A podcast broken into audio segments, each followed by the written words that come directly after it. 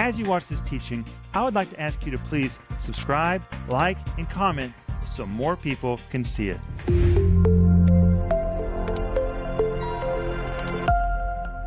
Welcome to Home Group. My name is Rick Renner, and I'm so glad you've joined us. This week, we're going to be talking about the love test. Wow, you're going to hear 1 Corinthians chapter 13 like you've never heard it before. And we're offering you the free download called The Love Test What God's High Level Love Looks Like When It Is Released Through You. This study guide is amazing. It's a gift, and I want you to have it. Everybody likes gifts. Well, here's a gift.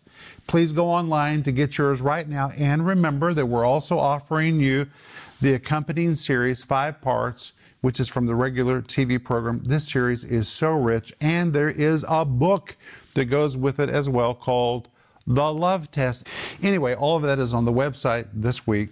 You can go online to order, or you can give us a call. And please remember that we're here to pray for you. We believe in prayer. We really desire to pray for you.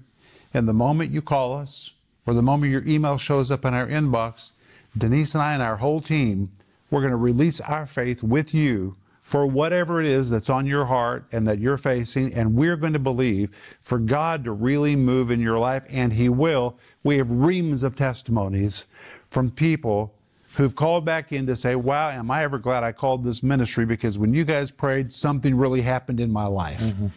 And if you need somebody to pray with you, call us or send us your email. But I want to welcome Denise and Maxime and Joel, guys. Welcome to Home Group. Thank you, Rick and Home Group. Welcome.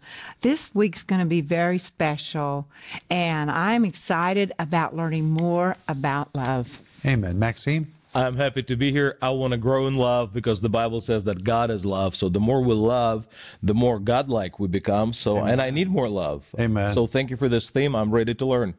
Well, get your Bibles and let's open our Bibles to 1 Corinthians chapter 13, which is famously called the love chapter. I call it the love test because it's a checklist to see how well you're doing at walking in love. And Denise, everybody loves this chapter. People read it in weddings, they read it almost like it is poetry, especially the first verse where Paul says, Though I speak with the tongue of men and of angels and have not love, I'm become as a sounding brass and a tinkling cymbal. I've heard that in so many weddings over the years.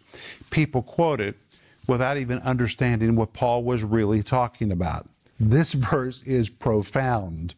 And we're going to begin in this verse and be, we're going to dive into the Greek and really take it apart. But let's look at what Paul says. Are you ready? Ready. 1 Corinthians 13, verse 1. Though I speak with the tongue of men and of angels and have not charity, that's King James, it means love, I am become as sounding brass or a tinkling cymbal. Okay, we have to ask the question what is a sounding brass and what is a tinkling cymbal? Well, the word brass is from the Greek word kalkos.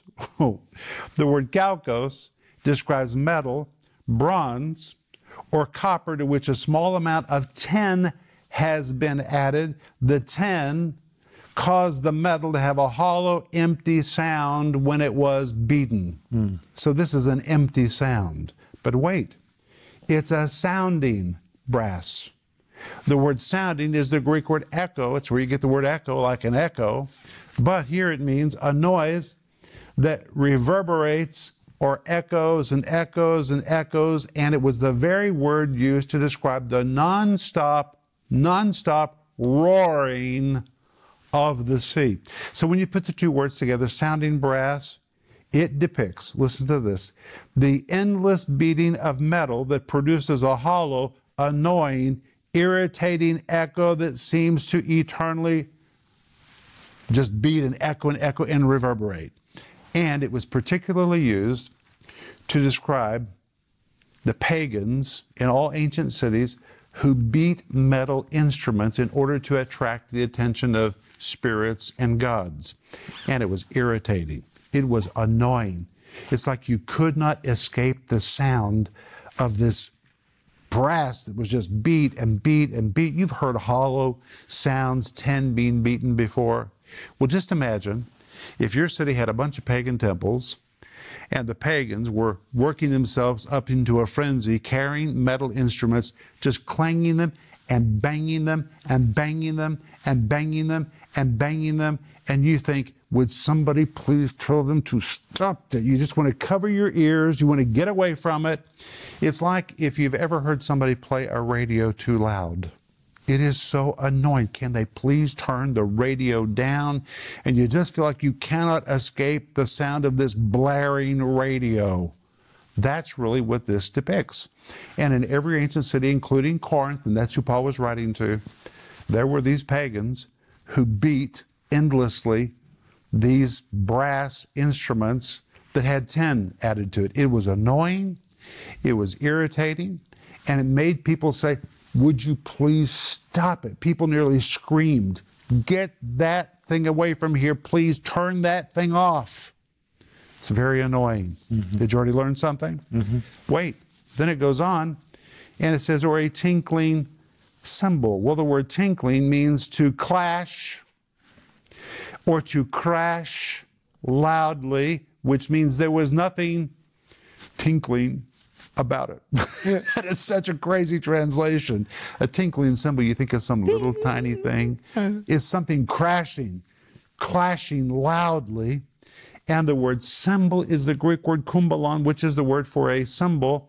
But when you put these two words together, a tinkling cymbal describes, listen to this, a constant, loud clashing of cymbals and this, in fact, was the very term used to describe the clashing cymbals that were played by the Jewish people just before they went to war. That's important. Mm-hmm. Because the clashing of those cymbals was a call to arms. It sounded the signal that it was time to stand up and fight. Now, I'm going to carry all of that into 1 Corinthians chapter 13 verse 1 and give you the RIV. And somebody might say what is the RIV? I'm so glad you asked. The RIV is the Renner interpretive version. You say, well, what is the Renner interpretive version? Let me read you from my notes.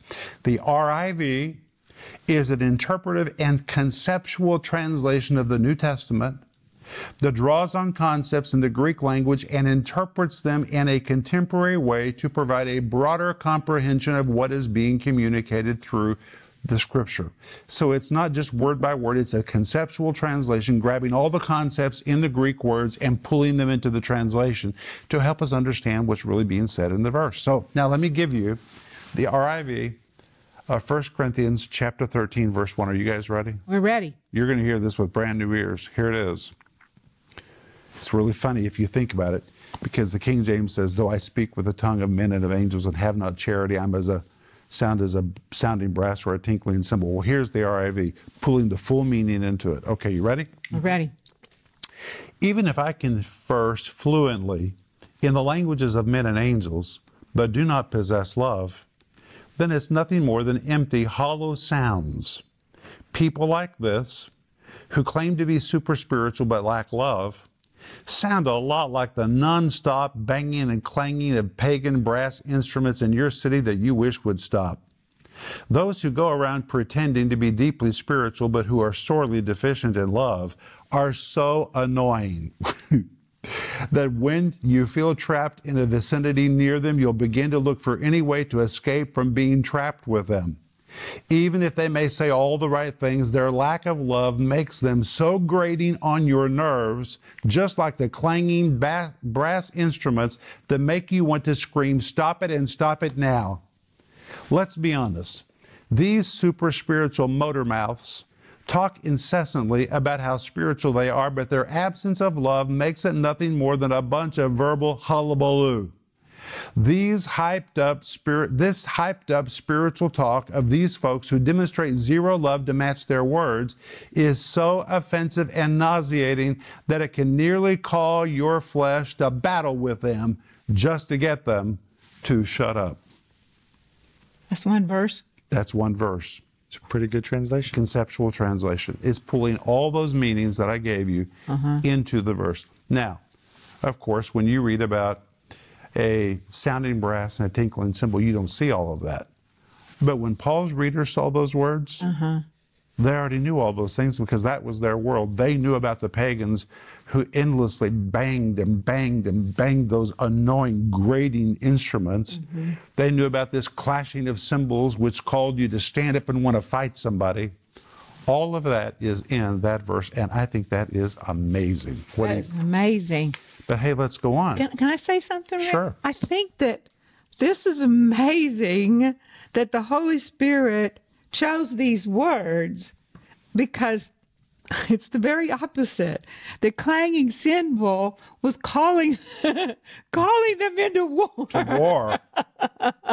And love is is preferring one another, hardly recognizing somebody doing you wrong. I mean, it's all the opposite of war. Well, let's talk about the word love because this word love shows up over and over and over.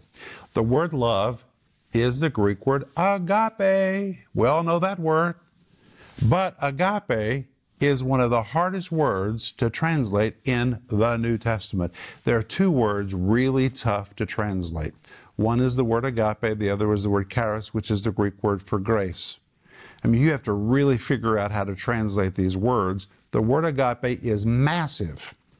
It depicts a divine love, listen to this, a divine love that gives and gives and gives even if it's never responded to, thanked, or acknowledged, which means there's no strings attached.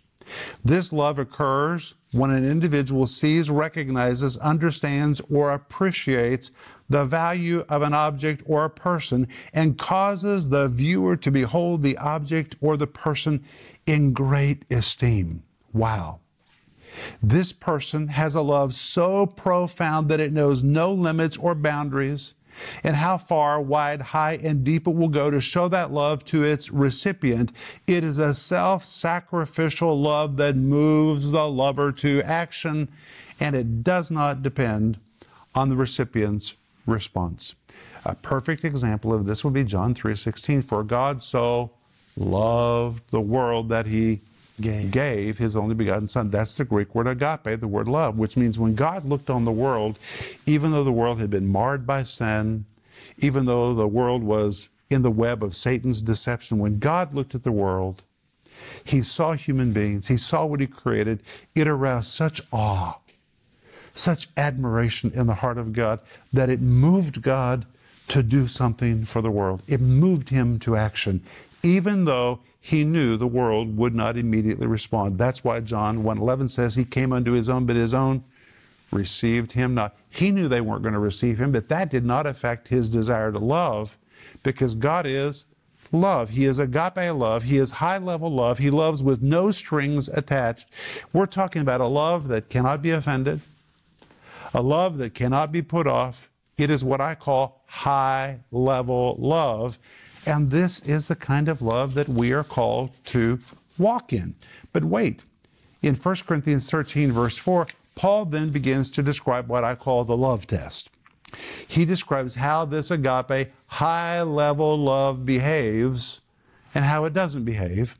And I say it's a checklist that you can look at to see how well you're doing at walking in agape love. And the first thing he says is it suffers long.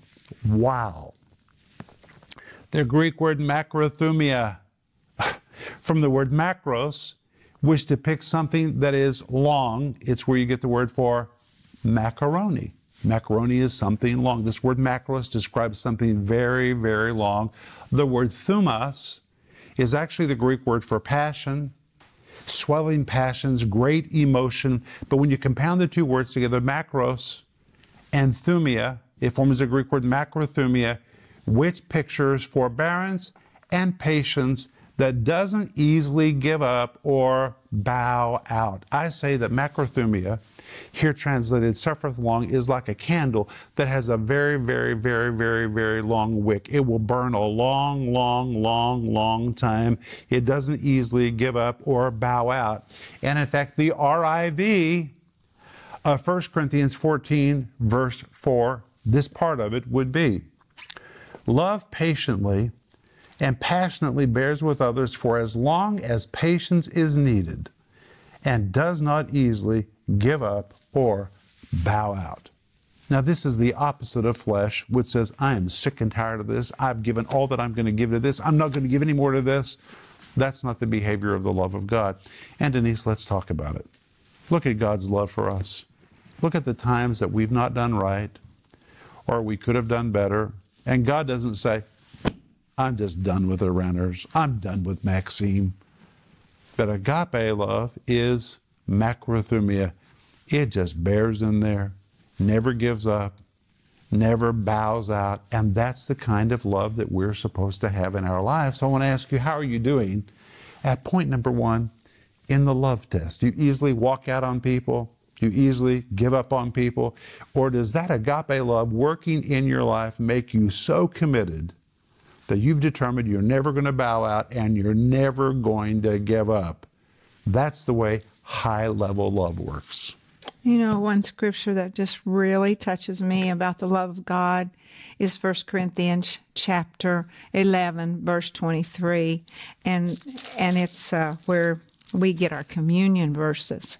And um, it says, For I received from the Lord that which I also delivered to you, that the Lord Jesus, on the same night in which he was betrayed, took bread.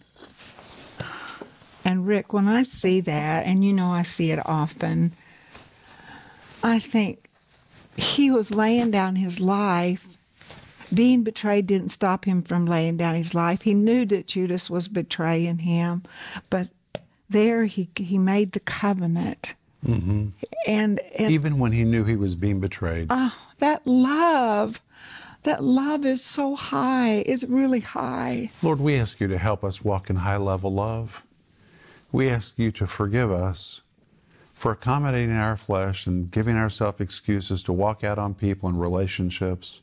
And we ask you to help us to come up to your level you tell us to, so we know that we can. Mm. Amen. Well, and then in Romans chapter 5, verse 5. Okay, that's where we're going to go next. Let me read it. Oh, Romans 5, 5, because I can just hear somebody saying, Well, I just don't have that kind of love. I just can't do that. Yes, you can. Listen to what Romans 5, 5 says. And hope maketh not ashamed, because the love of God, that word love is this word agape. We're talking about this high, high level love. The love of God is shed abroad in our hearts by the Holy Ghost, which is given unto us. So if the Holy Ghost is in you, and He is, then this high level love is inside you. It is in you. You just need to tap into it. In fact, when the Bible says it is shed abroad, the Greek word depicts a pouring forth, a spilling out, something that is dispersed in abundance. It is liberally and lavishly poured out, which means you don't have just a little touch of this love, you are filled with it. Now, you may have never tapped into it, but my friends, you are loaded with the divine love of God, this high level love. And if you'll open your heart and allow it to flow out of you, you'll find it flow out of you like a river, and you will not easily give up or bow out on people that you think have failed you. Isn't that powerful? Oh, I love it. Rick, can you say it one more time about how it's lavishly poured out? It means a pouring forth, a spilling out, something dispersed in abundance to be liberally and lavishly poured out shed abroad in our hearts by the Holy, Holy Ghost. Ghost. You should just embrace yourself and say, mm. Oh, all of that is inside me. It means you have a reservoir of this divine love in you. Man. But let's go on to 1 Corinthians 13, verse 4, to see what next is on the checklist. Because he goes on to say, Love suffereth long and is what? Kind. Kind. What does that word kind mean?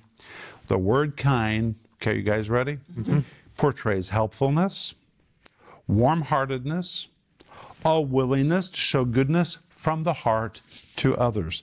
A trait so admirable in the ancient world that it was viewed as a characteristic of everyone that everyone should seek to possess. It pictures one who is attentive to the needs of others, one who is beneficial and helpful to others, one who's considerate of others and their needs, and demonstrates this kindness in some way. Listen to this. It depicts those that are compassionate, considerate, sympathetic, humane, kind, and gentle, and when applied to interhuman relationships, it conveys the idea of being adaptable to others, to be adaptable or compliant to the needs of others. Well, the RIV is a conceptual translation. So let's put all of those concepts into this verse. And the RIV of uh, 1 Corinthians 14, verse 4, this particular part of the verse should be translated. Here it is Love doesn't demand others to be like itself. Well, that's already revolutionary. Rather, it is so focused on the needs of others that it bends over backwards to become what others need it to be. Now, I have to say something. I once published on social media my translation, the RIV, of these verses, and people really got offended over this. They said, What do you mean it bends over backwards to become what others needs it to be? This sounds like an abusive relationship if you're just bending over backwards to be what others need you to be. Well, my friends, it is a self sacrificial love. There's nothing abusive about this. It's a decision that I'm going to love. For example, maybe I need to be what Denise needs me to be. Maybe I need to be adaptable to meet the need of my wife. I need to bend over backwards to bless my wife. After all she's done for me, that's the least that I can do. And high level love would not cause me to sit around thinking about what she can do for me. It should make me think about what I can do for her and what she can do for me or what we can do for each other. And love doesn't demand others to be like itself. The flesh does, but not high level love. Agape love does not demand others to be like itself. Rather, it is so focused on the needs of others that it bends over backwards to become what others need it to be. You know, sometimes Denise and I, through the years, we've had conversations about things that are bothering us, and we have said to each other, we need to get our minds off of ourselves. You know what? We're just sitting here. We just need to get our minds off of ourselves. We need to get our mind on somebody else. High level love doesn't sit around thinking about itself, it's focused on others. And I say to Denise all the time, honey, this is not about us. And it's not. This home group is not about us. TV program, the ministry, the books, none of it's about us. It's all about others. That is the attention and the focus of God. It's directed on others. God so loved the world. And God didn't just sit in heaven and say, Wow, I love the world so much, hmm, and do nothing. But agape love moves. Mm-hmm. It is a self sacrificial love. And God had no guarantee the world would respond, but that didn't stop God from loving. And sometimes people say, well, but what if I focus on the needs of others? What if I bend over backward to meet the needs of others and they don't respond to me? Well, what did you lose? You didn't lose anything. You just sowed a seed of love in somebody else's life. And if we really believe in sowing and reaping one of these days, at some other moment, you're going to get a harvest on what you sowed. Nothing is ever lost when you're walking in high level love. What could you lose? You don't lose anything. You're going to get a harvest on that. And the RIV again is love doesn't demand others to be like itself. Rather, it is so focused on the needs of others. It just convicts me right now that it bends over backwards to become what others need it to be. Isn't that amazing, Denise? It's so powerful and it's so instructive. You know, we can't say, well, I don't know what to do. No, there's there there's our instruction right there. Bend over backwards for somebody else. Hmm. But you know, it's our flesh that is selfish and we want to think about ourselves. But it's our spirit, like Rick was saying that it's, we're lavished with this love of God on the inside of us by the Holy Spirit. So he he went to this great price to put the love of God inside of us, that we could be an expression of His love to other people. But Denise, you can see why I've kind of renamed this chapter the love test. Oh, yeah. I mean, it really is a checklist to see where you need to do better at walking in love or where you are doing good. If you're doing good, say amen. Amen. But probably you're going to find you need to come up a little bit. But I want you to get the download. It's free the love test, the accompanying series, five parts called the love test, and the little book. Now, this book may look little. This is really an awesome little book, and you can read it in one setting. It'll make a difference in your life. But tomorrow night, as Joel told you earlier, we're dedicating the entire evening to the subject of prayer. And tomorrow we're going to see what the Bible says about prayer. Mm-hmm. And we're going to be praying for your needs. So we want you to be sure to write to us, tell us about your needs. We will concretely pray for you. You can send us an email, or you can even give us a call, or write on social media. Tell us how to pray for you, and we will really pray for you. But remember Psalm 4, verse 8 I will both lay me down in peace and sleep. And the Lord will sustain me. Sleep well tonight, and we'll see you tomorrow. Bye bye. If that teaching helped you, would you please subscribe, like, and comment so more people can see it?